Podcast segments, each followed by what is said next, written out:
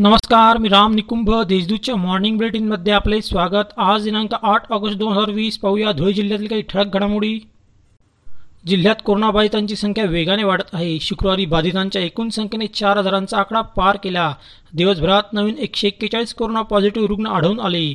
तर कोरोनाने पाच जणांचा मृत्यू झाला आहे. जिल्ह्यात आतापर्यंत एकूण दोन हजार सहाशे पासष्ट रुग्ण कोरोनामुक्त झाले आहेत. शिंदखेडा तालुक्यातील बेटावत शिवरात रेल्वे बोगद्याच्या कामावरील जनरेटर चोरीचा गुन्हा नरडाणा पोलिसांनी उघडकीस आणला आहे. चौघा तरुणांना अटक केली असून त्यांच्याकडून पंचेचाळीस हजार रुपये किमतीचे जनरेटर हस्तगत करण्यात आले आहे. शिरपूर तालुक्यातील शिंगावे येथील कोविड केअर सेंटर येथे रुग्णांना निकृष्ट दर्जाचे जेवण दिले जाते. तेही वेळेत दिले जात नसल्याच्या रागातून शुक्रवारी रुग्णांनी मैदानात गर्दी करत नाराजी व्यक्त केली.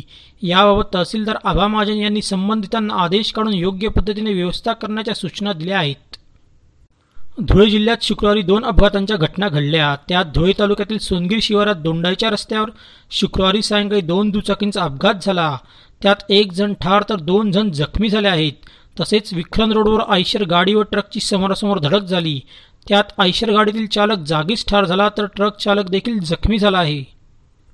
नागपूर सुरत महामार्गावरील अक्कलपाडाजवळ अज्ञात वाहनाच्या धडकेत बिबट्या ठार झाला आहे. हा अपघात शुक्रवारी रात्री आठ वाजे सुमारास घडला. घटनेची माहिती मिळताच वनविभागाचे अधिकारी घटनास्थळी दाखल झाले आहेत.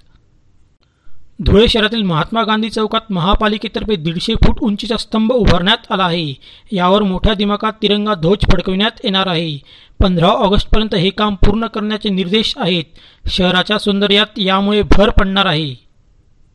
अशा होत्या आजच्या ठळक घडामोडी. सविस्तर बातम्यांसाठी वाचत राहा दैनिक देशदूत व ताज्या बातम्यांसाठी भेट that W W W dot Deshdoot dot com या संकेतस्थळाला. धन्यवाद.